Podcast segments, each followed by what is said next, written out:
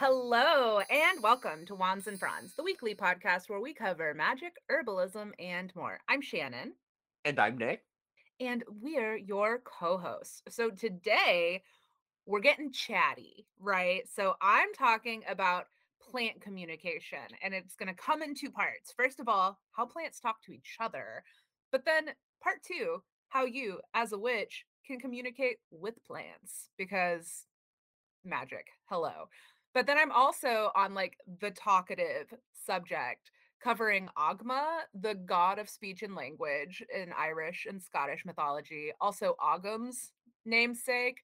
And I'm I'm like living for this episode because one of my really bad old emails back in the day was words a spoutin at hotmail.com. So made Um, for me and all of my Leo placements. shout out to Hotmail. I feel like this is like um like a late Gemini season episode Yeah, rather it is. th- It is. rather than an early Cancer season episode. Um and that's just how I feel. Yeah, we're just not ready to let go of Gemini season yet. We are really not fine. ready to uh we're not ready to shut the fuck up about Gemini season. Um but so I'm talking about the magic of poetry. Ugh, Full stop. Which again, I'm like, yeah, this is such a Gemini episode. Like a Gemini wrote this episode. yeah. I um so speaking of Geminis, oh my god, I have to like at the top talk about one of my Gemini loves, Cillian Murphy. And can we talk about how terrifying his chart is? A Gemini man with an Aries moon and a shit ton of Taurus placements. I'm like, "Oh my god, I'm scared of him and horny." Yeah, What's I'm s- I'm soaking wet. I'm soaking wet for Cillian Murphy's chart. But also his like soft boy Saturn and Cancer. Oh yeah. Okay, so but you know what, we're gonna talk about this in my segment. Um, but before we really get in to to the this very like Gemini themed episode, um, when did you feel the magic this week? Oh my god. so I texted Nick about this yesterday actually. I made some sun tea cuz we've been talking about making sun tea with all the like solar energies in the Oh yeah. air. And I made a sun tea that was lemon balm, pineapple sage, and just like a couple of chamomile flowers, like all of this from my garden, like fresh cut yesterday morning, covered them all in water, put them out in the sun, and oh my God, it was so good. Like, That and, and and I that did sound incredible and I was jealous. Um well, we'll make some when you're here in August. Oh, and and yes, I am so excited. It's literally like a month away because I'm not counting the end of this month because it's 4 days away. It's done. This And month is I'm done. and I'm not counting the like 4 days in August Because why would you? because why would you? So really it's 1 month away. It's exactly 1 month away. Um exactly. Um, Nick, what about you? When did you feel magical this week? so I felt magical this week. It was actually okay, so I have had quite a week. Um for some personal reasons that I'm not going to get into, but I also like really fucked up my back. Oh, Um welcome to your 30s, children that are listening to this. yeah, I know like literal children that are listening. Um yeah, your 30s love um injuring my back in my sleep. Oh my God, I tweaked my upper back in my sleep last night. So love it, love it, love it. I mean, to everyone that's watching on Patreon, you can see that my neck is so stiff. It's a little crooked. My neck's a little crooked. Um, so that's cool. But um, once once I got over that though, okay, but I was kind of like laid up, right? So like I was not in a lot of pain. Like once I got the knot out, I was just kind of resting. You know, we're having like a moment of we're, we're just resting. But um, I knew I had poetry as a topic this week. So all week long, I have just been like kind of reading poetry. Like I reread God I Feel Modern Tonight, um, which is now signed. I know it's now a signed copy because Woo! um and I've also just been reading like all of those like old school poems that they made you read. Um shout out to um stop uh stopping by the woods on a snowy snowy evening. Oh my God, yes. I was Nick and I were texting about this, and I was like, as a choir kid, poetry like is very much a part of the choral tradition, and the number of choral arrangements I have been like that I have sang of stopping by the woods on a snowy evening, like I cannot exaggerate. So many, and I love them all. Yes. So, gosh, what is today? Sunday. So Friday night, uh, I got cut early from work because it's summer season. It's kind of slow, and I was laid up on my couch, like hedonism bot. Okay, reading poetry and drinking um fucking a Chambord spritzer. And I was like, "Oh my god, I am a goddess right now." Like, Yeah, you're like, uh, I, it's fine. I'm all powerful. NBD. but no, just like the, just like a lot, like literally like lounging on the couch, reading poetry, like drinking wine and like black raspberry liqueur. I It's really, I perfect. I, it was it was um it was Dionysian, it was Venusian, it was All things good. it was everything. It was everything. I love that. Well, I think before we get too much into the topic, obviously we have to address the elephant in the room, uh Roe v. Wade being overturned. Yeah, that that uh was a that was a time when I did not feel magical this week. Um No. And I mean, there's so much good like community organizing that's going on, but I think especially as witches, first of all, like this is the time for baneful magic. I really think so. If you are someone that has a practice that includes things like hexing, go for it. oh yeah. Tis the season. But Oh yeah. also, uh, many of you probably know, if you've listened to this podcast at all, that I now live in California and there's what they call the West Coast Offensive. And so this offer just like stands for any listeners. If you have family or friends that need help, that need a place to stay in California to come for abortion care, like I'm not joking. Email us and I will give you my personal cell phone number. Get in touch. I have a guest room. I live in LA. There are plenty of like abortion providers around.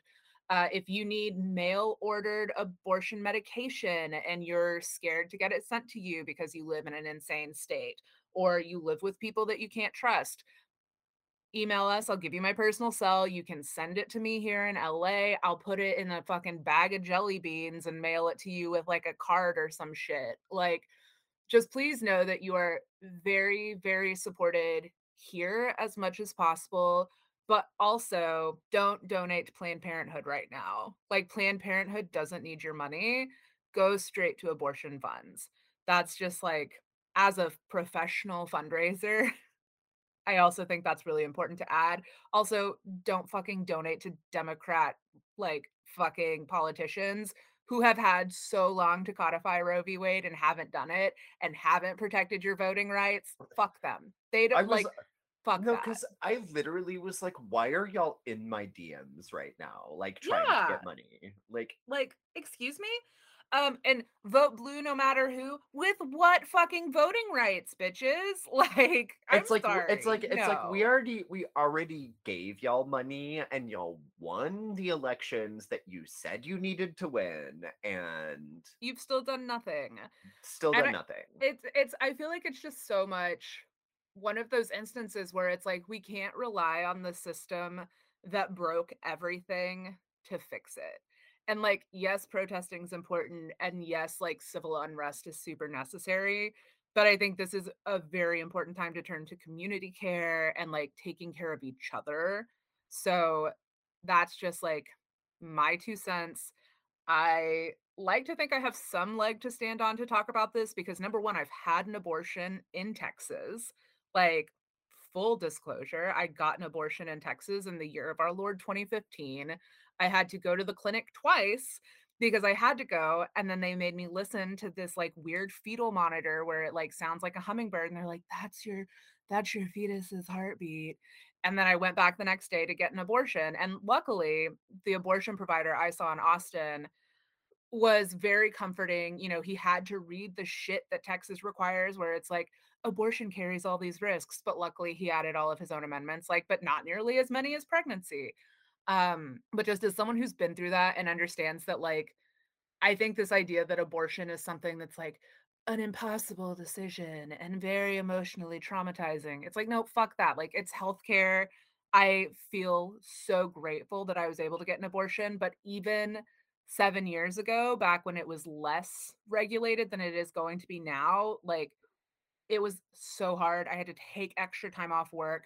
I had to come up with money because none of it was covered by insurance. So it's like I've been there and so I I know what it's like to be in the position where you need to make that choice and it sucks and like even if you feel really good about it, the process of doing it is awful. So like just know that like I'm here for you. Anyone that has a womb that needs abortion care, like please just if there's anything I can do, like please please email me. Like this isn't just like some you know, I'm not saying this to placate people, like, I genuinely am here to help if anyone needs it. So, I yeah. yeah, I mean, um, you know, I'm I'm here in Texas, so not not much in the, you know, I no one's coming to Texas, uh, but but you know what I think of, and just to kind of throw my my dumb two cents in here, but it's like I just think of all the girls that like we grew up with, like the girls from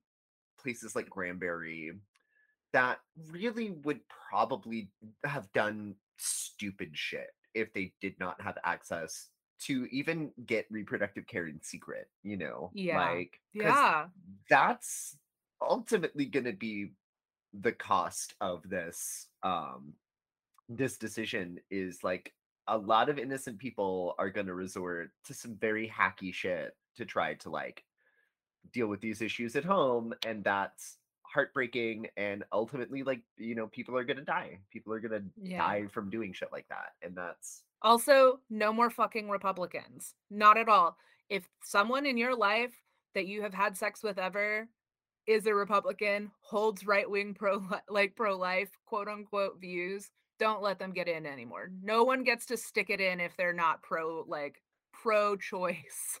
So, yeah i mean really it's like i think a lot also i mean you know on a lighter note but like not a lighter note um i did see this tweet that was like a lot of dudes are about to find out that they are not worth it yeah. um Yeah, and honestly, fucking good.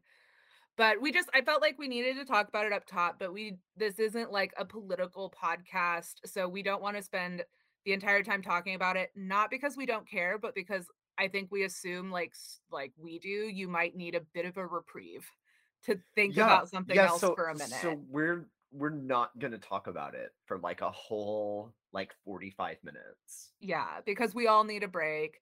Um, we all need a break from doom scrolling because uh, if you don't take care of your mental health, you can't continue to show up in important ways. So, I wanted to talk about plant communication, guys. It's something I think number one is a fascinating thing in nature, but also it's super important for anyone who works with plants magically. And I am like, I self identify as a green witch. You know, like plant magic is super important to my practice in so many ways as an herbalist, as a magical human, as a creature that inhabits this planet with plant life. And I think understanding the historical associations of various plants can be super helpful when you're trying to do spells, of course. You know, like we love Cunningham's encyclopedia. We love getting on the internet and finding like which deities things have historically been associated with. But nothing trumps your own intuition, right? Like your relationship with your plant allies is always going to be stronger than something you read in a book. So, first, I want to talk about the cool ways though that plants talk to each other. And then I'm going to get into like my personal method for getting to know plant spirits and give you like a few ideas on how to get started, like cozying up to the plants in your life. But my very favorite, super nerdy science plant topic is mycorrhizal networks. Okay. And this is a perfect example of the magic that takes place like under our noses and literally under our feet constantly in nature. This idea that humans are the pinnacle of evolution is a fucking joke. Like, there's so much intelligence in the natural world. So, plants and fungi actually communicate with other plants and fungi using what are called mycorrhizal networks. But the coolest part here is that the communication isn't limited to like same species conversations. They can literally communicate across species using the system, which is like bonkers. Like, how many species do humans actually communicate with? You know, I mean, I, I, I, and truly, are we really communicating with our pets? I do not think my cats understand uh, most of what's going on. no, no. And the cool thing about these like fungal networks is they're context dependent, right? So they can be affected by a lot of factors, including like soil fertility, and they can even change based on the season. But the most basic way to describe what it is is that mycorrhizal networks are underground hyphal networks created by mycorrhizal fungi. And they connect individual plants together, and through them, they transfer water, carbon, nitrogen, and other nutrients and minerals. And these are so complex. These mycorrhizae you can think about mycorrhiza as like basically string strings of fungus, right? That kind of connect things. And these networks are so complex and they play a very important role in woodlands. So of course like eh, they got a cheesy nickname called the Wood Wide Web, Oh, of course, of course. You know a Some, dad came up with some. I was gonna say some research guy in a plaid shirt came up with that. Right? And he laughed and laughed and patted himself on the back. Uh, but the resource transfer here is thought to be driven by what's called a source sink model, right? So plants that are in areas with like a lot of resource availability will transfer carbon or nutrients to plants located in less favorable places. So like the most common one we see is like forest canopy plants and trees transferring carbon to plants that are in the shaded understory because those plants aren't able to photosynthesize as easily. So there's this amazing scientist, of course, it's a woman, Susan Simard, who did a lot of study on these networks in the wild by analyzing the DNA and root tips and tracing the movement of molecules through underground conduits. And when Susan started doing this fucking, well, Suzanne, when Suzanne started doing this research, all these male scientists were like, oh, this is girly bullshit. This is woo woo. What the fuck are you talking about? And now she's like considered one of the like leading experts on this. But in her studies, she found that the fungal threads in the soil link nearly every tree in a forest, including like all species. And the resources tend to flow from like the oldest and largest trees to the youngest and smallest. Again, thinking about that resource sink. And if a seedling is like seared from the network, it's actually more likely to die or have stunted growth than one in the network. And it's like, wow, it's almost like humans and how when people get cut off from community, they tend to wither on the vine. But anyway, uh, I also love that sometimes they found that if a tree is on the brink of death, it'll actually like give its carbon to neighboring trees too. It's like, okay, look, I'm on the way out. You guys take these resources. Boomers, pay fucking attention. So they can also use hormones though to sound an alarm. For example, if there's like a pest infestation, the first affected plants can actually warn others in their network who then might undergo something like a chemical change to make their flavor less appealing. And there have even been studies that show that roots move towards water sources, right? Which feels so logical until you st- like take one step and you're like, wait, but how the fuck would plants know where water sources are? Communication networks. There are even certain like flowering plants that can sweeten their nectar when bees are near. Like it's amazing. And these networks aren't forest specific either. Like there are studies showing more and more examples of these basically anywhere plant life exists, including deserts. Desert plants communicate to each other. So, this is like a very brief overview of mycorrhizal networks, but I just am fascinated by these. Like the fact that plants are talking to each other, sharing resources. It's like, who knew? And of course, it was like a woman scientist who started thinking about this, and everyone poo pooed her. And now she's right. And she was right, and uh, ultimately, good for her.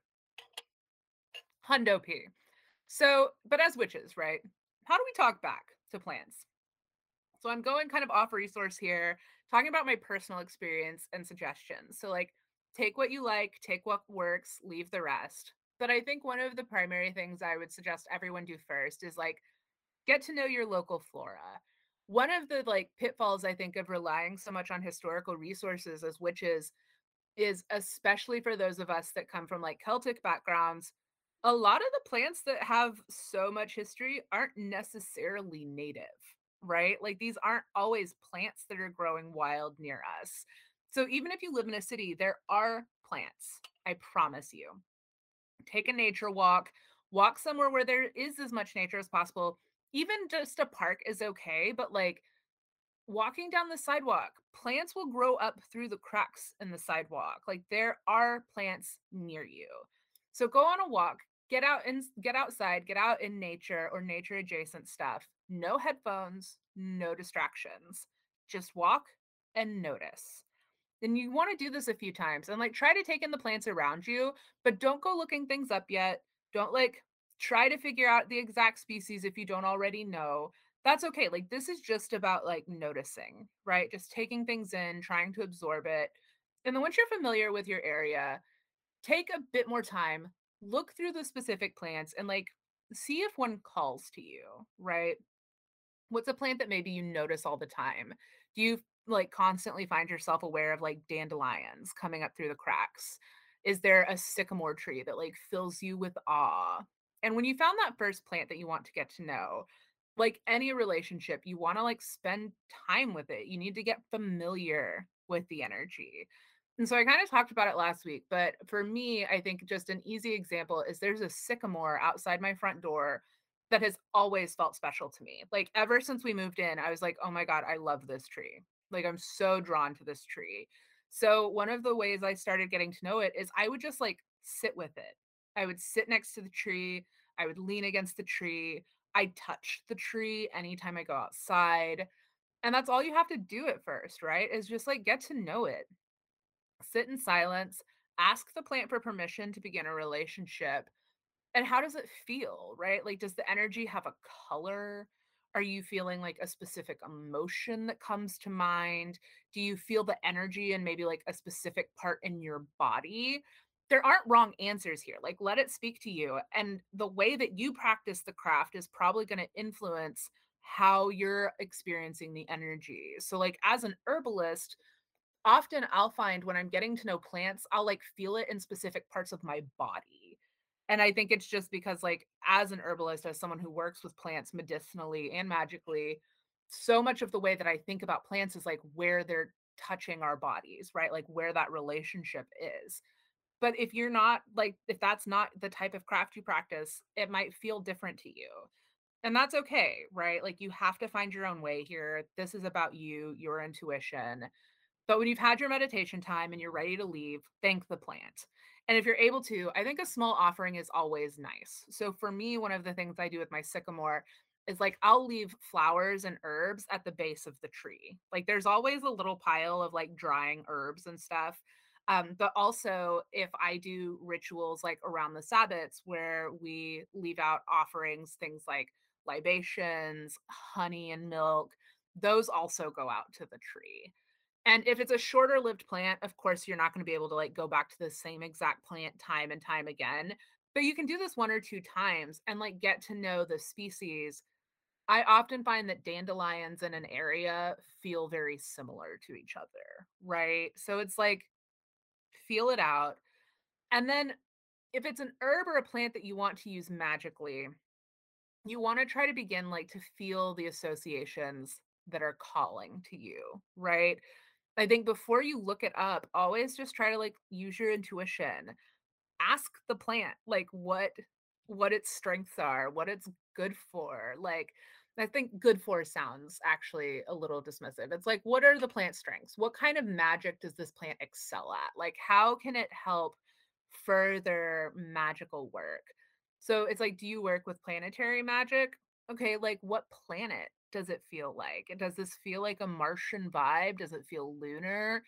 If you're someone who works with deities, like, is there a specific deity that this feels related to? and then if you'd like to take a piece of the plant for a spell to use um, magically or to make medicine, I think you should always ask for permission to, right? Like you might not get a yes right away. and you have to be ready to accept a no, which sometimes that's the answer. But when you do get a yes, like be respectful, only harvest what you need. Definitely make an offering if you're taking pieces away. Like a good rule of thumb for harvesting is you should never take more than a third of the plant material at one time because if you do, you could actually kill the plant. Um, and I- of course, one of the things that I like to do, like with my tree while I'm working on this wand, once my wand is finished, I'm going to take it and show it to the tree. You know, I think that's something else is like show it what you're doing because these are living creatures. They can communicate to each other. Why would we think they can't communicate with us? You can do this with dried plant matter too. Personally, I have a harder time getting to know the energy of plants that are no longer living, but there is still energy there for sure. And if you're someone who doesn't necessarily work with live plants often, you might have an easier time reading the energy of like dried plant matter. For me, it's difficult, but I think it's just because like I'm a gardener. I spend a lot of time with like house plants. That's just not the way that my magic works. But on that note, you don't have to exclusively do this with like nature plants either. I work with my house plants magically. They sit on my altar. And just because I'm not planning to like eat them or use a part of the plant in the spell doesn't mean you can't ask for the plant's energy to support your magic, right? Like I have some really great so Nadia, my uh Monstera, uh she's like the mini Monstera, Monstera adansonii. Like she is so great for abundance work. And I just know that from like becoming familiar with her. I love her. I also share cuttings of her with friends, which is another way to do magic with like your house plants.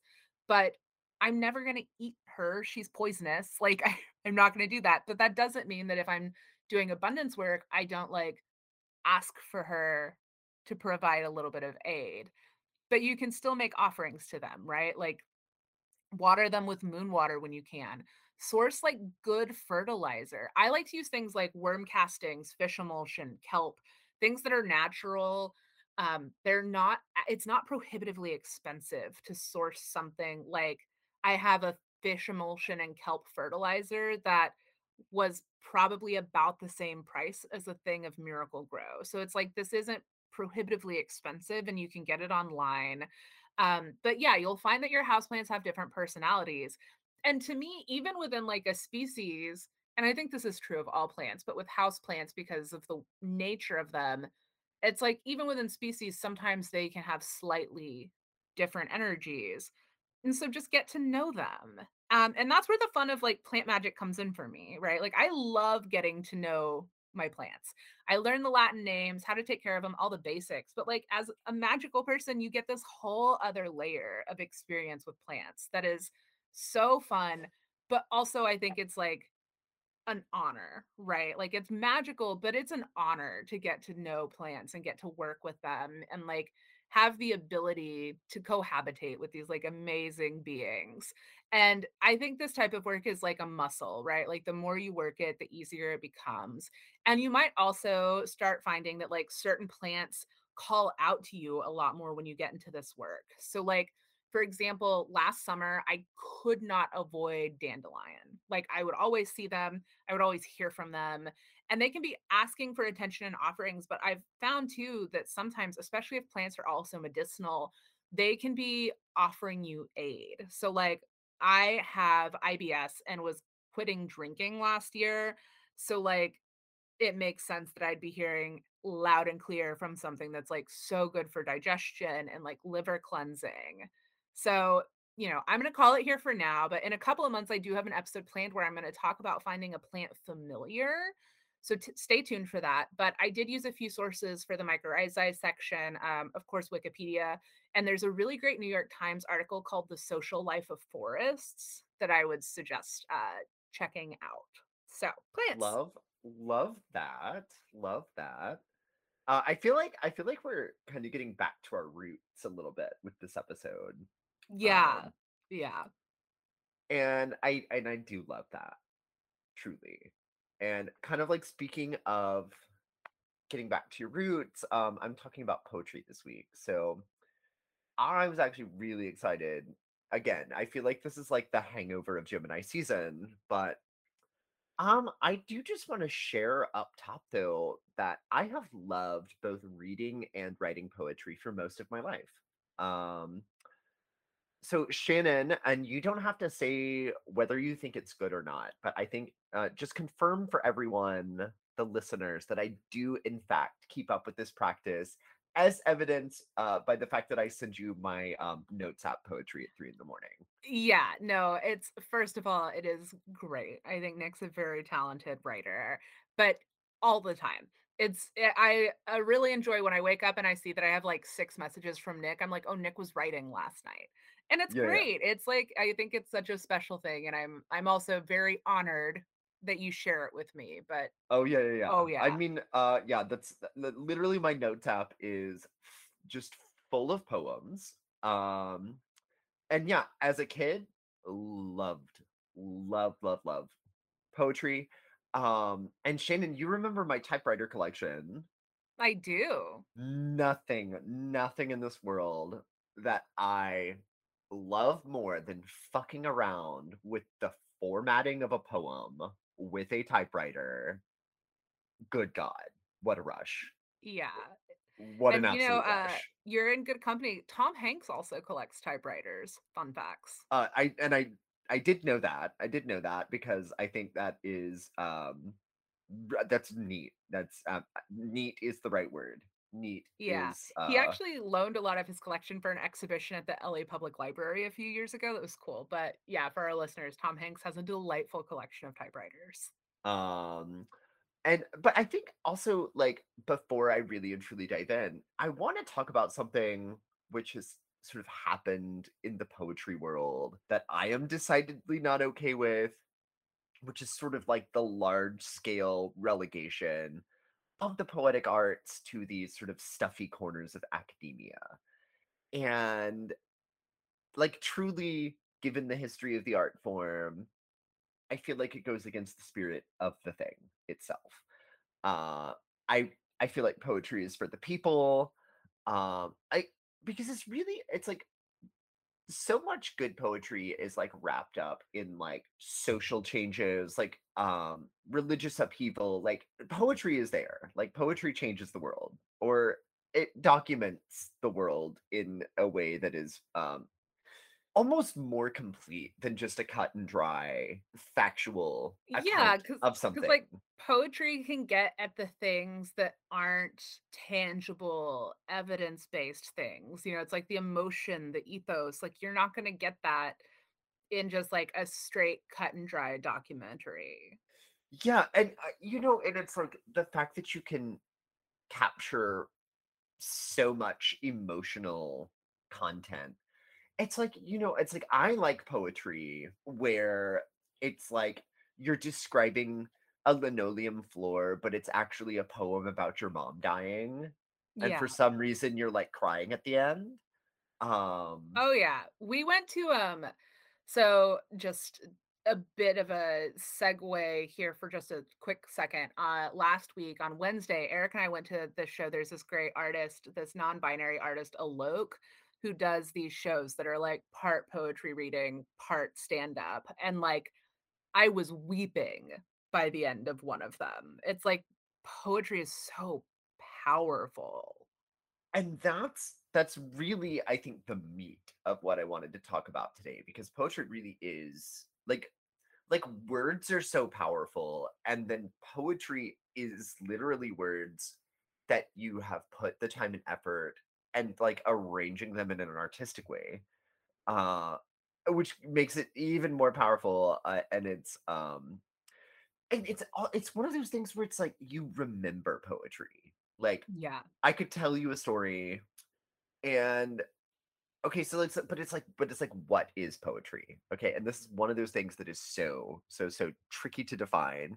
Lots of varying opinions going literally all the way back to antiquity. One of the very first things people debated about is about like what is poetry? Like um but basically it is language that has been given structure beyond its most basic form. So I could tell you a story. I could be like I went to the store and that would be like prose. right? Like I went to the store, I bought bread and milk and eggs, right? And but if we were to season that with some structure, maybe some repeating lines, maybe some alliteration, maybe maybe some maybe some rhyming, okay? Maybe.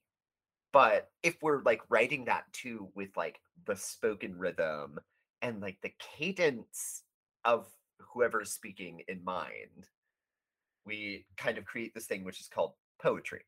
Okay, and that's eh, okay.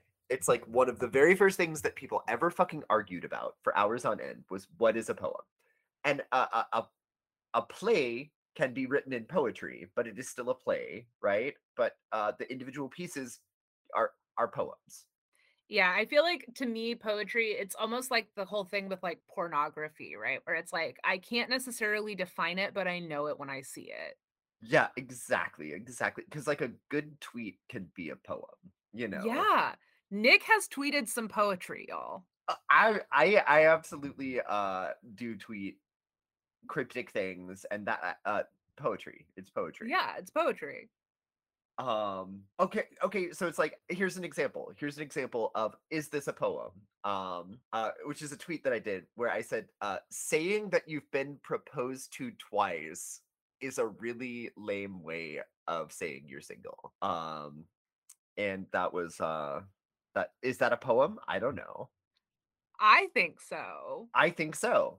Uh but really but so poems do not have to rhyme, but they have to have a like a, a structure. Like uh, the difference between the difference between a poem and a paragraph is truly the structure. So it is kind of about how you write it. And there is this thing too when you're writing and reading poetry where it's uh, literally like a space can do so much. Yeah. Where it's like I I don't know, and it's like when you're writing poetry and it's like that very like Shel Silverstein thing where it's like the structure of the poem has to do with the content of the poem as well or like like you know I speaking of which shout out to to Shel Silverstein I wept when Shel Silverstein died when we were in second grade. Like I I cried yeah hard. It was like one of the first like quote unquote celebrity deaths that actually I remember rocking my fucking world. Like I was heartbroken. oh truly truly truly truly and it's just like but uh, uh, you know it's great example okay like the fucking giving tree Oh my god. break my fucking heart like this is why we are who we are this is why we Yeah. are who we are because it's like it shapes it literally shapes your mind like poetry is used so much okay and that's kind of the thing too where it's like because of it's like this weird thing with memorization like so much of how what they teach you is all like little rhyming bullshit right um and then you remember it forever Yeah. and and somehow that works okay but it's also like songs like we do have to talk about music because lyrics are poetry Lyr- Oh yeah.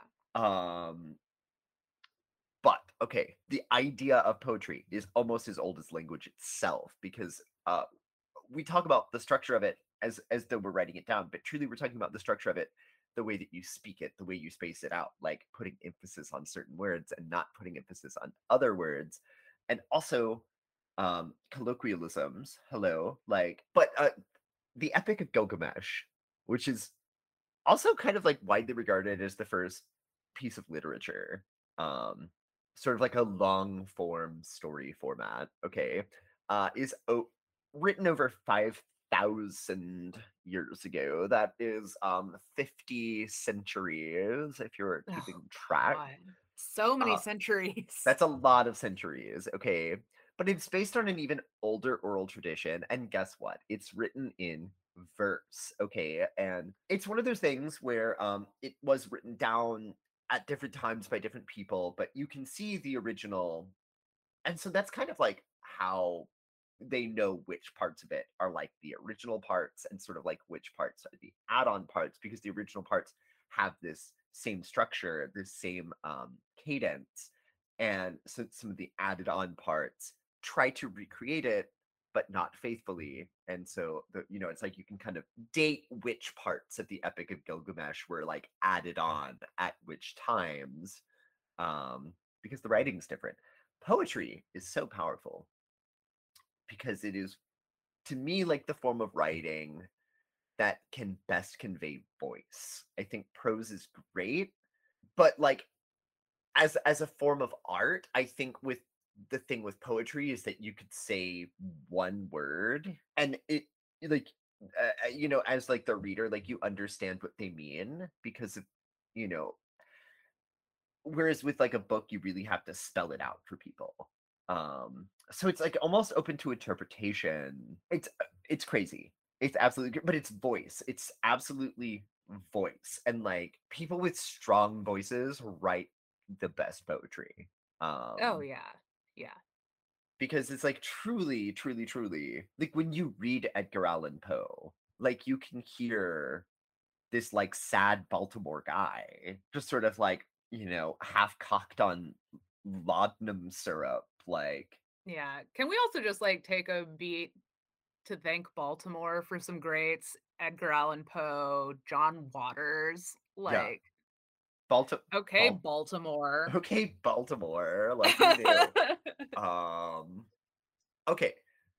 But we're coming in strong with the mesopotamian connection because of course like mesopotamia is uh, arguably the oldest culture in the world but they had poetry but like there is um if you look even in like a pre-mesopotamian way there is sufficient evidence that poetry goes all the way back with language.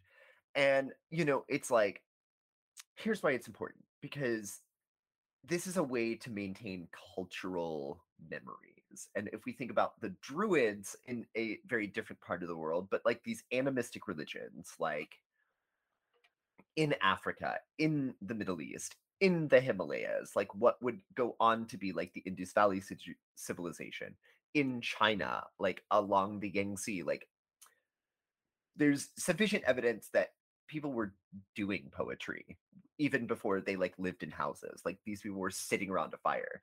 And if we look at like the surviving animistic religions, like what you would maybe want to call like a tribal religion, what have you, um, like an indigenous sort of spirituality, it's a lot of chanting. It's a lot of chanting. Uh, it's a lot of percussion.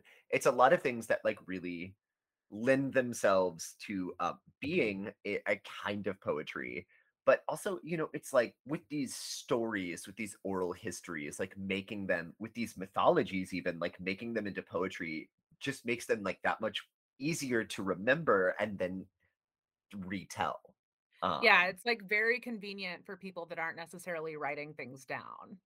Right right right uh, uh, and the again the fuck the druids for never writing anything down like i would love i would love to be able to read some like druids poetry the way i can read sappho which right we're jumping ahead a little bit but like i did read a bunch of sappho poems this week because i'm really just like a lesbian at heart and yeah you were definitely a lesbian in a past life I definitely was a lesbian in the past life. Thank you for noticing. And um, but no, I was like reading Sap- Sappho's poetry, and it's truly like that lady really loves her friends. i do love isn't it and god was it was it sylvia plath there was some poet that they that like historians are like you know when her good friend would send her letters and it was like in one of her letters she was like i lick the envelope seal in case i can still taste you and they're just like they were friends They were like they were friends. Well, no, it's very much like Emily Dickinson, like lived with her best friend and shared a bed with her, and yeah it's like i adore you nick i have never once licked anything you sent me because um we're actually friends we're actually friends. No, and it's like I'm not writing uh epic length poetry about the power of our friendship. Um No, because it's great, but like we're not fucking.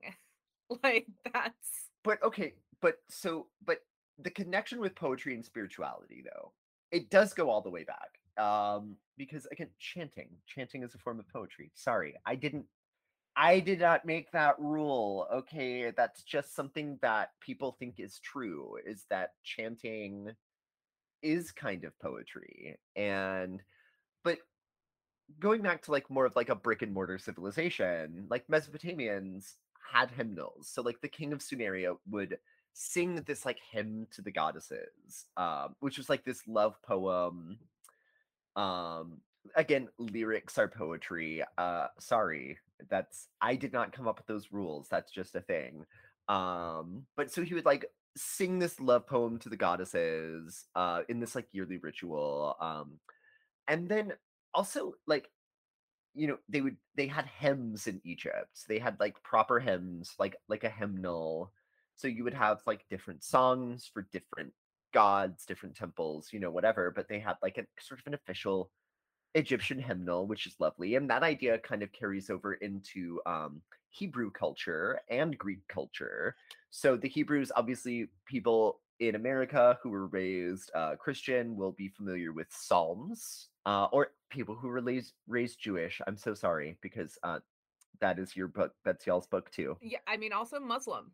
Yeah, well, but that, I don't think the Psalms, like uh, the Torah, the Torah is not part of the Muslim tradition, no.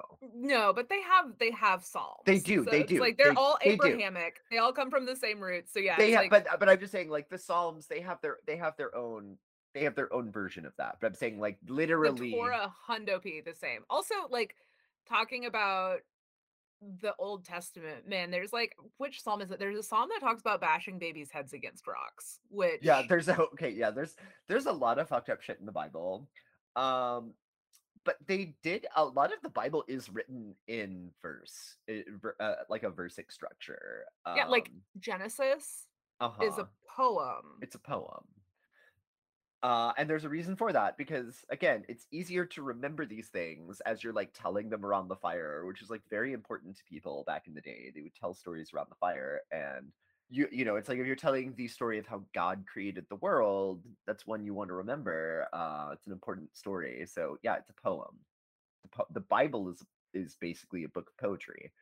Um and the quran is definitely a book of poetry. Like which actually I think some of the poetry in the Quran is very beautiful. Like I don't find it spiritually moving, but um I think it's very beautifully written. And so, um I think sort of this like ceremonial practice though of reciting poetry is going to be like our bridge to modern witchcraft though. Um and again, we really can trace it all the way back. Uh and I think Greece though is a good place to stop off because a they did have a whole muse of poetry. Like they really, really, really were into the poetic arts. Um, so we have Calliope, who is the chief of the muses, being also the muse of uh, heroic poetry. Um, but also like if we're talking about important poetry, the Odyssey and the Iliad um, are epic length poems. Like they're not just stories, like they were literally written as poetic verses. Um, so, and they were meant to be like performed and read out loud. Um, so, but also like shout out to the Aeneid, the Aeneid for being like the Roman equivalent of the Odyssey. Um, but also like ancient Greece, right? So like is really a time and place that we start to get like whole plays written in verse. And so these were often about or in honor of the various gods and goddesses. Um, and I think this is good news for Westerners because ultimately, this idea of doing like plays in verse kind of leads ultimately into Shakespeare and like that great tradition of like English language drama largely being presented in verse for a very long time. Um and that's I mean some of the best poetry that we have comes from Shakespearean plays and like all of those really great soliloquies written in verse are like are beautiful poems in and of themselves yeah. and this is coming from a guy who also just wrote beautiful poetry like but the fact that like even just these plays are also just like beautiful poems like i think uh was it was a great uh cultural phenomenon again to to kind of come out of ancient greece and so we thank them for that uh, for kind of making that leap from it being this sort of like art form that was kind of mostly reserved for like sacred things hymnal you know like music was a religious thing and like Oh yeah. um verse was a religious thing and then you kind of start doing these plays at these festivals and then you kind of get into this like heroic poetry which is kind of purely for entertainment and um really opens up kind of the western world to like romance poetry which i personally love i love the like romantic the romantic era of poetry like s like i love a good sonnet you know like it's just it it is what it is um but so kind of again we wanted to talk about this bridge between like sort of like a a, a greek hymn a greek hymnal to like modern witchcraft, right? So obviously we have the Celts. The Celts loved poetry. The Celts loved, you know, like the Druids would love to carry around a little harp and and recite poetry. And uh, they didn't write any of it fucking down, so we don't really know what it was all about. But we can assume that it was a lot about trees and um you know pro- probably a lot of history i'm sure there's a lot of great poetry that we're never going to hear about the Tuatha Dé Danann, um and all of those wacky celtic characters um but we cannot talk about like kind of bridging this gap between the sort of ancient world and like modern paganism without talking a little bit about the poetic eddas which is how so much of the history of Norse paganism was preserved in this poetic form, um, which is great. And but also it's like you you know the Norse people were fucking around with poetry as a way to like remember these very important cultural stories. And I think that's kind of you know where where we can kind of look at um as modern witches is like so the Wiccan Rede, the Wiccan. I mean, and you know, I'm not going to recite the Wiccan Weed. It is the the Wiccan Rede. Oh my God, W and R should not be that close together. Um, but it but it's like sort of this uh this very long poem that's sort of about like the fundamental tenets of Wiccanism, Wicca, um, which I I thought was lovely. Like I I thought it was lo- well written, like you know, and it's like uh but when when you're reading it, it does seem so much more powerful because it is written in verse. You know, like you could write a manifesto about what the general tenets of Wicca are, and that would kind of, you know, I don't want to say go in one ear and out the other because I'm interested in it, right? But like the fact that it's a poem, the fact that these verses literally just kind of like stick in your head instantly. The just just this like mere amount of structure like does help you remember. And I think, you know, it's like that's I it yeah, I was gonna say, I think that's also what makes it powerful, like what makes poetry in particular powerful for magic. Because if you're like reciting spells, you don't want to be reading from a book when you're doing your magic. You're not able to actually channel your energy. So it's like even just the practical side of it making it easier for you to memorize things. There's so much power It's in that. there's so much power in that. And then also, you know, it's like because there's so much symbolism involved in doing ceremonial witchcraft, I do think poetry is like a natural part of that because it's like Yeah. really like when you're writing you know, it's just like when you're writing poetry, and, th- th- this is kind of where I'm going off onto like my own tangent because like as someone who's writing, it's like there is de- and I'm someone who does not meditate. And I like I literally just say that I have fucking ADD like nobody's fucking business. Okay, like legit reasons that meditation does not work for everyone. I'm sorry. It's just like one of those things where it's like I understand that it is a good practice. And I certainly try to incorporate elements of like a good meditation practice into my own practice. But as far as just like sitting there and truly not thinking or like being in this kind of flow state, it's hard for me to get there. But when I'm like writing poetry, it is it is a flow state for me. It's absolutely like open up the channel and just like let whatever comes through out. Yeah. And I would say it's like even just like the act of writing poetry is magic. Like I- don't know, I don't know how I do do not know how else to describe it, but there is this like connection. It to, it's it to me it's spiritual, but it is but I I mean like even just like take it out of context with like spirituality, like it is this flow state. Like there is just like this channel that opens up and like stuff comes through. And I think even if you're not intending to share it, like getting into that state and just like fucking around with writing some poetry is going to be incredible for anyone who is a practicing witch. Like, but also I would say uh, kind of easing it into your craft. Like, we do so many home brews here at Once and Fronds and it's like if you can write a verse of your own magical poetry uh, to do as your incantation, I say, I believe that that is more powerful than if you were to just buy a book or go do some research online and like take something that someone else has written, that someone else has done, and just do that. And I would say that's fine that's absolutely fine.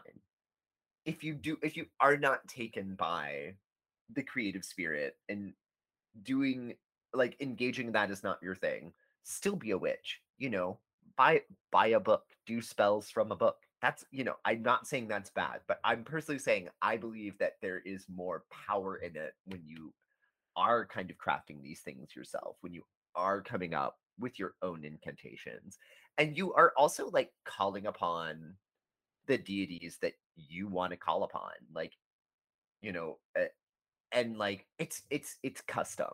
It's it's so much more custom and I I just think that I just think there's something to that. I absolutely think there's something to that. And I also think though, I mean, you know, it's like on the side of just like emotionally processing so when I first started writing poetry, it was actually at the recommendation of um, my therapist that I went to as a kid because I, I had to I had to do this like court ordered like family therapy kind of thing when my parents got divorced. It was really messy and I was really young and um, I had to go see this therapist. But like one of the way you know, and I was dealing with a lot of like emotional turmoil, um, and one of the ways that they had me deal with that was by writing poetry and it really just stuck as like kind of my main exercise in journaling too. Like I don't journal, I I just write poetry. And I'm going to be honest with you guys, sometimes I will just write poetry and burn it because I'm like I don't think it's good or like I can't get it just right or like it sometimes it's just not even meant to like share. Sometimes poetry is not meant to share. But the the sort of cathartic feeling of like writing something out, fucking around with I, I, I would say it's it's magic in and of itself, right? Like letting letting yourself like be open to your own emotions and letting it out onto a page and you know there's almost this feeling of like you really are putting like a piece of yourself onto the page. And I feel like eh, therapeutically, sometimes it can be good to like take things that you maybe don't like about yourself and like explore that, you know, or like insecurities or like things that make you uncomfortable. Like, and like really you can take it not out of yourself, but like you could kind of like look yourself in the eye by like doing these writing exercises. And I guess kind of all of this to say, all of this to say that I think as modern witches, there is like this place, I think, for appreciating poetry. Like, if nothing else, I think that some appreciation should go into the craft that goes into when people are writing their own spells. Like the like there's some beautiful verse that's out there in other people's spell books you know it's like so i i don't know i i just feel like that, that there's like a level of respect for the craft that that that i feel like we could strive for um just in and of itself but also i would say again it's like this act of creation i I think is very much what witches are about and i really think it's like it's a I, I, like bringing this into your craft is just such would be such good synthesis for people who have these kind of like creative tendencies and it's like you don't have to be on script you do not have to be on book you can kind of come up with this stuff yourself and yeah, maybe it'll be better It- and um oh, the last thing i will say the last thing i will say is that pe- there people have a better handle of poetry than i think they give themselves credit for and one example that i am going to throw out is like do you have like weird little songs and stuff that you sing to your pets shannon i'm asking you Oh, i am asking all you the this time. question okay so it's like all I'm the time. I like I it's kind of like a game where Eric and I will take uh songs that we enjoy, modern songs, and we will uh rewrite them Yeah, lyrically for Willow. for Willow. Um, and yeah, I that's exactly the kind of thing I'm talking about though, because I ha- I do the same thing. I do the exact same thing. And you're you're I mean, I write poetry as a hobby and also as part of my craft, but I've heard people that are not in into that, you know, like when you're doing something like that, just like come up with amazing stuff off the top of their heads. And I'm not saying like sit down and write some very intense poetry about Persephone and the underworld like right away. Okay, but fuck around with it. Like I think mm. and I think you would find and you would kind of have that level of confidence. Like think about all of the weird little songs you've like written for your pets that are actually good and catchy. Like you have it in you to write good poetry about again, you know, like I I I did read some poetry about Persephone in the underworld because I'm I I have a Cancer Mars. Okay, I just I just have to throw that out there every couple of episodes to remind people that I am a soft boy. Okay, and You've got a soft and gooey center. I do, but it's like you you are you are better at writing poetry than you know. And I, I I just think that's one example. Like you know, like rewriting lyrics to songs to be about weird stuff. Um, even like I don't know. Um, so, sometimes we'll just make up weird songs about like lasagna at work and stuff. Like, Yeah, I love I mean, writing songs for your pets is really fun. Uh like we've rewritten Psycho Killer to be oh yeah, about Willow. Uh that's that's a good one. yeah, But also like I'll just get going and and it is fun because also I'll like give Willow dialogue where sometimes she's like not your best work, mother. And I'm like, I know. Um but I think it's also important to remember that like you don't have to be good at it to do it and eventually like you'll probably start making stuff you like, but most artists and writers and like anyone who's creative makes a bunch of shit to get the few things that they really like out. Well, and it's like they it's this thing they call composting, right? Yeah. Where especially with writing, okay, if you want to write something, write something, and you're gonna throw away most of it. Yeah. That's part of it. It's part Okay, of the honey, it's part of it. Okay, like go Okay, it's like you know you have like five dollars on a half price gift card floating around in your wallet somewhere. Go get like five of those 98 cent journals at half price books and just write some shit. Yep. Okay. Literally that's how you start.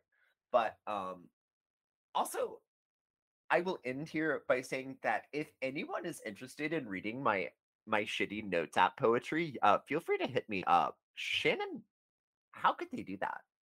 Um, you could reach out to us through our Instagram is probably one of the quickest, easiest ways to get a hold of us. That's at Wands and Fronds Pod on Instagram. You can also go old school, send us an email, uh, which is wands and fronds pod at gmail.com. Uh, carrier pigeons, you're gonna need to email us or message us to get our addresses. And if you want even more, if you want to like talk to us directly, if you want to join our coven meeting, which will have already happened by the time this is posted live, uh, but Monday night, so tomorrow night, there's going to be a small coven meeting for people on our Patreon, which is patreon.com slash wands and fronds pod. We're pretty easy to find, y'all. And if you want to support us and you don't necessarily have the cash money to do a Patreon, Rate, review, subscribe, honey. It's super easy. You guys know the system. You listen to podcasts. Just do it. Ex- excellent. And um, I would say, you guys, um, on that review, okay, we have come up with a lovely template just to make things that much easier for you. So if you're on Apple Podcasts, for instance, and you wanted to just leave a little review because you love us and we're gorgeous, um, that's going to be this podcast is good five stars. Yeah. The end. You don't even have to think. Look at you guys. We Yeah. took all the thinking out of it for you. You're welcome. And Nick will give you a free one tarot card reading. Yeah, that's right. If you post a review that says this podcast is good, five stars, I will do a one card tarot pull for you. Hit us up on Instagram to redeem this incredible offer, which um economists have valued at a hundred dollars Oh, conservatively. conservatively. Um, yeah, worth one hundred one hundred dollars. One Uh, hundy. All right. Well, let's talk about Ogma. So this is a Celtic deity. So you guys know we're going to be talking about the Tuatha Dé Danann. So the Tuatha Dé Danann, remember, it's like basically the story of the gods and goddesses that were born from Dagda and Danu. And one of their children was our dear friend Ogma. And he was said to be the fairest of Danu's sons. And he was born with a talent for poetry and writing. And because of these powers, he came up with a lot of languages and he wrote a ton of poetry, like you do. You know, he was filling up a billion of those like 85 cent notebooks that we were just talking about. He was also said to have had a sunny countenance, like literally rays of sun beaming from his hair. But because of his love of language, he came up with a way for people to write things down, which clearly didn't mean shit to the fucking druids. So perhaps they should have paid a bit more attention. But since he came up with the writing tradition, it was named after him. And this is where we get you'll hear it Americanized pronounced Ogum a lot. I know it's technically Ogham.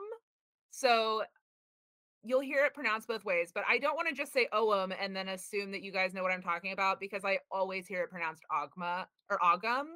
So Ogham, but it's a fascinating writing system. We see it on inscriptions from the 4th to the 6th centuries AD, and it was used mainly to write Old Irish, but it also was used for Old Welsh, Pictish, and even Latin.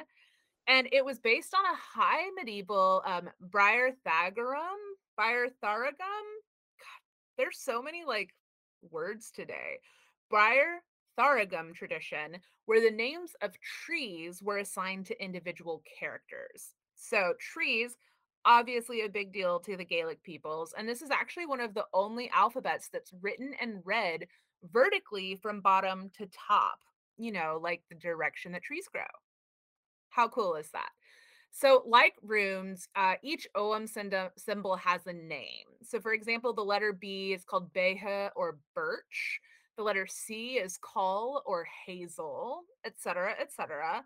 And the 20 letters are called feda, which means trees. And they're grouped into four aicme families of five letters each. And each letter is a cluster of one to five lines that's usually scratched along like the vertical edge of a stone.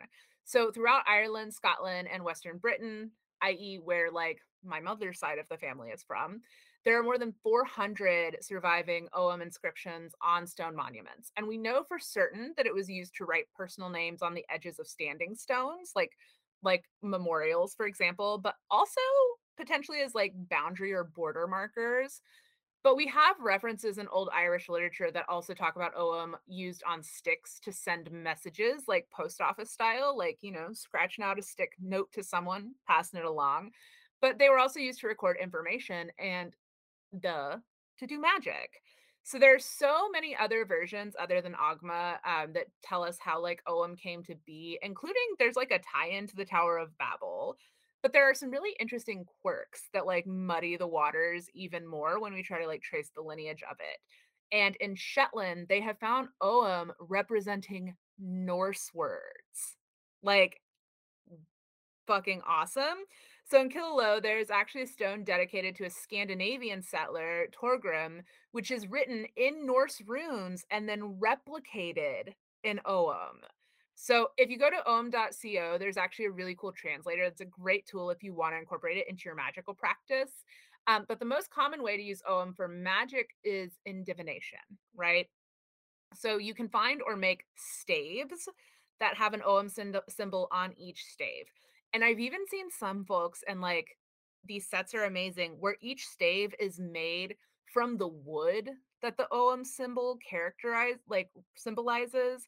Um, and so it'll be like Bea would be on a birch stave, and then it would have the character carved into it, which is like fucking epic.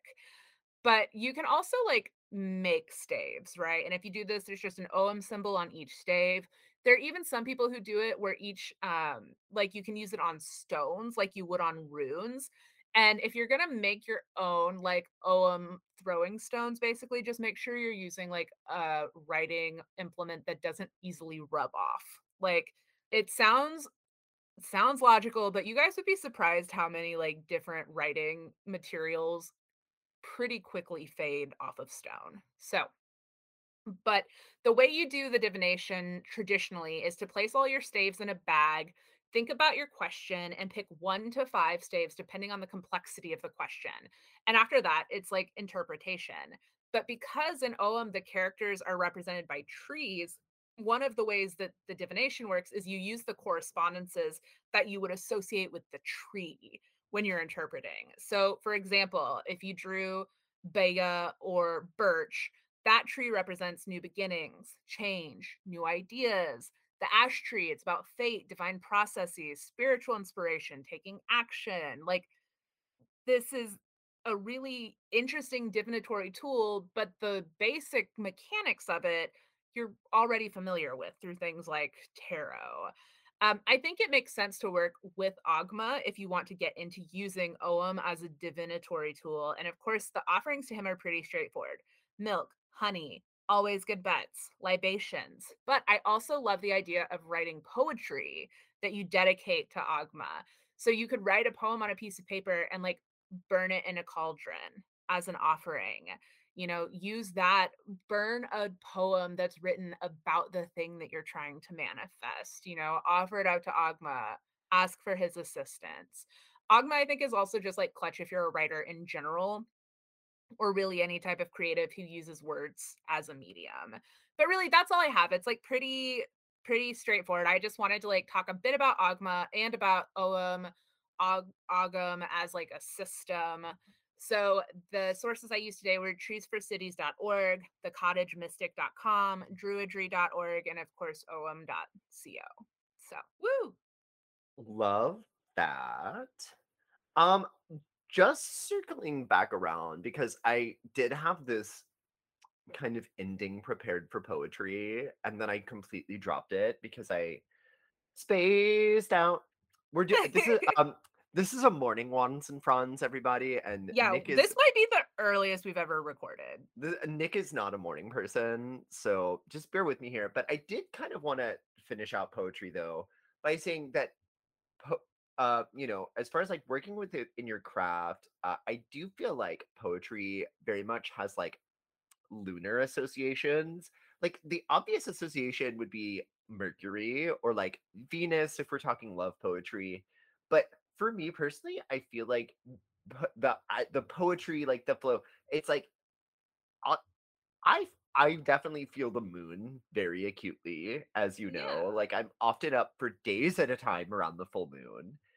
But Uh, it's and also like the lunar cycles are changing and there's movement yes, and cadence. Yeah, I yes, yes, 100% see yes. that. I feel, but I feel like I feel like poetry is very lunar. I feel like lunar people, like people with like lunar and mercurial placements are gonna have this like natural proclivity towards poetry. Yeah. I feel like and I feel like lunar people are very moved by poetry. Oh yeah. I mean, y'all, I I am not joking. I was like weeping at this poetry reading. like I think some people are hit by it more, but I also think that um if you're a magical person and you've maybe written off poetry as something for beatniks in black turtlenecks, open up your mind. Come back to it. Don't let the Come back stereotypes get to in the way. Come back to it. Yeah, and that's kind of what I meant about like being like a stuffy academic thing. Yeah. Because really, if when you start looking into like modern poetry, like there really is this kind of like pretentious Ivy League kind of slant towards things with poetry. And it's like, honey, Poetry's for the people. poetry's for the people. You don't have to go to Harvard to say the word faggot and talk about cigarettes. Yeah. Also, like, and we're not just like ragging on this, guys. Like, I have my degree is in American Studies, but my minor is in English. Like, we're not saying this to say it's bad, and we're not saying it to rag on people, but it's just the truth about what happened. Like, But it's but it's like to those people. I would say I I've I've read great modern poetry and I have read absolutely pretentious gatekeepy modern poetry. And it's like where is I mean that line's going to be different for everyone, but I would say don't be gatekeepy as a community uh as poets or or you, you know or it's like don't be intimidated by that because honestly like they do not represent the art form uh even though they do currently seem to be the custodians of it yeah. Very good point. Snaps for that. so all of that to say but yeah i feel like moon people moon people are poetry people so I to agree. all to all the moon witches out there but um okay well we're very close to the bitter end which means it's taroscope time and it's my week y'all and we're living in this space of i'm no longer getting to uh, give good news well i mean i would say this isn't necessarily bad news but It's here's a read. It's it's a bit of a read. You saw what I wrote, but like I I'm not. Um. Anywho, so this week I drew for um for my little uh, zodiac deck, and I've got it right here. Um, Libra, I just love the little kitty holding the scales. little kitty holding holding the scales. Um, and for you guys, I drew the Knight of Cups reversed, which is telling me that you guys are sort of like living in a fantasy world. Um, and like, here's the thing. Here's the thing. I think sometimes it's very tempting to live in a fantasy world, to um, to perhaps drop everything you own and move across the country, right? But in this situation, reality, in some form or another, has reared its ugly head into your escapist fantasy. And here's here's here's what we're saying. Here's what we're saying is that like stuff like that is going to happen. It's not necessarily the healthiest thing to live in a fantasy world.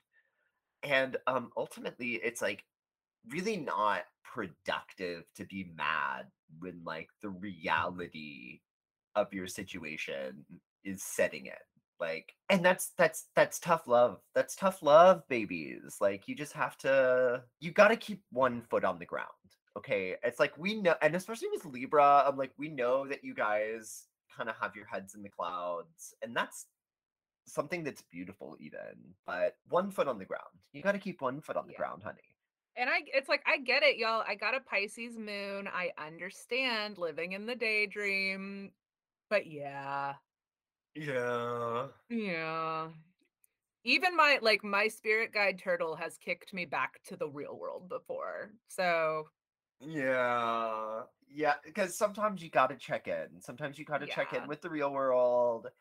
Um and that's that's all that's all I have for you guys. Um so you know, check in with the real world.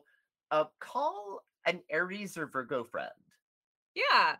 Or even a Gemini, call your mercurial friends. Like yeah, call call a Mercurial. Um yeah, just call you know, call someone who's going to tell you. Call a mhm. call a fucking Capricorn. Oh my god. I mean if you want to cry. I, Uh, I mean I say as someone who adores Capricorns, but like sometimes you need tough love and sometimes not that tough. No, yeah, well, you know, maybe maybe I'm just like, you know, just to just to rip off the band-aid. Because I'm just like. I'm just like just get it over with, you know. That's true. I don't have any strong Cancer placements, but I do acknowledge that my Pisces moon gives me that soft boy edge, where sometimes I'm like, "Ow, no." Oh no. Anyway, um, yeah, I think that's all she wrote. All right. Well, to all of you poetic bitches, Oh my god, you sexy poetic bitches. Blessed be bitches. blessed be you poetic bitches. Bye now. Goodbye.